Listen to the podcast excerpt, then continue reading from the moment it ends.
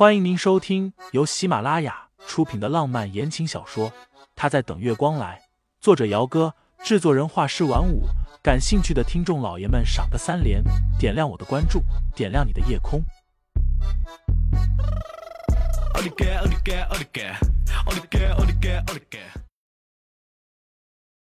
第一百二十五章，他的车子被人动了手脚，他自己的身体自己心里有数。虽然底子好，但是也耐不住这阵子发烧、落水、淋雨一连串的折腾。午饭是于嫂做好了，从家里送过来的，都是营养清淡的菜肴。清新吃了午饭，原本是想午睡一会儿的，结果刚刚躺下，脑海里不自觉的又想起了盛思景今天说的话。他说，他的车子被人动了手脚。昨晚盛思景是因为接到了秦木儿的求救电话。他说出了机场有人在跟踪他，他害怕。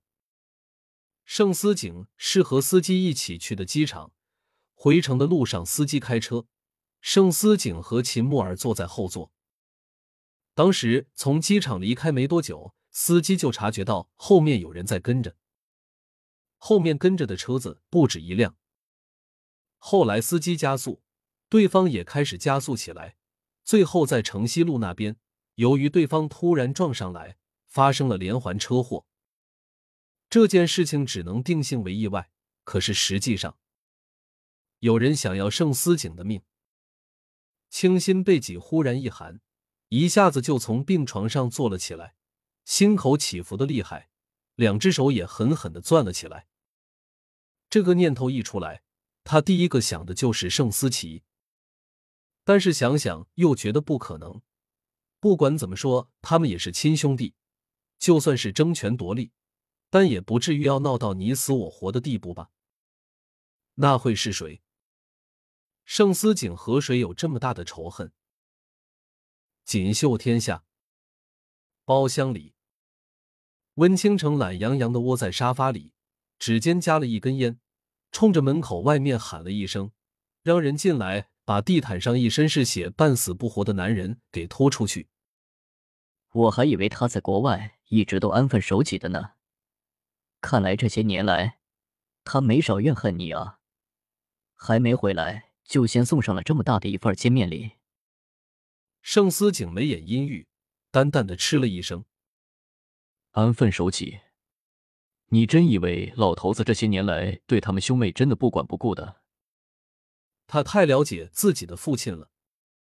盛老爷子这个人太过于注重亲情血脉，当年因为顾及着陈毅的感受，他才把外面情人生的双胞胎给送去了国外。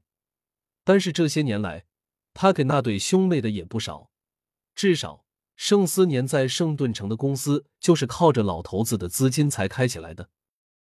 温倾城眯了眯眸，问他：“那你打算怎么办？”清新午睡，睡了大半个小时就醒了。入冬了，雨水开始多了起来，外面淅淅沥沥的，雨滴拍打着窗户。清新打了个哈欠，起身想要去个洗手间，结果抬眼就看见了坐在沙发上的男人。普通的单人病房条件自然是比不上贵宾病房的，病房里只有一把很陈旧的单人沙发，而此刻。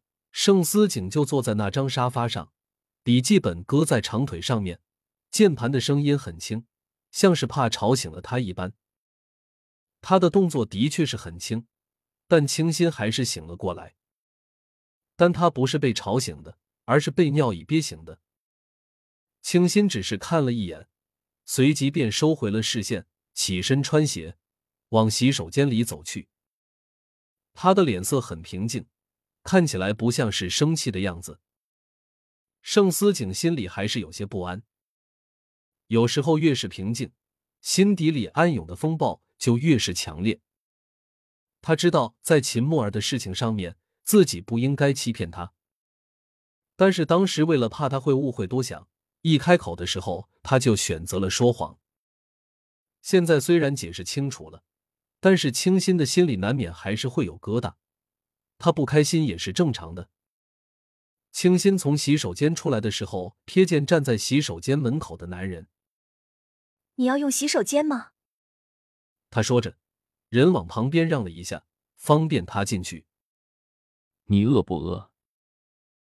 清新好笑的看着他。距离吃完午餐也就不到三个小时的时间，你当我是铁胃吗？消化的这么快？他当然也能看得出来，盛思景这是在没话找话和自己说。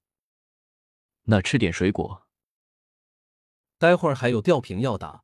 清新看了一眼他还开着的笔记本，淡淡的说道：“你有事情就去忙吧，我一会儿还要打点滴。只是打个点滴而已，他自己一个人就行了。你在赶我走？”盛思景俊逸的脸色慢慢的阴郁了下来，抬手便落在了清新的肩膀上。还是说，你不相信我？没有。听众老爷们，本集已播讲完毕，欢迎订阅专辑，投喂月票支持我，我们下集再见。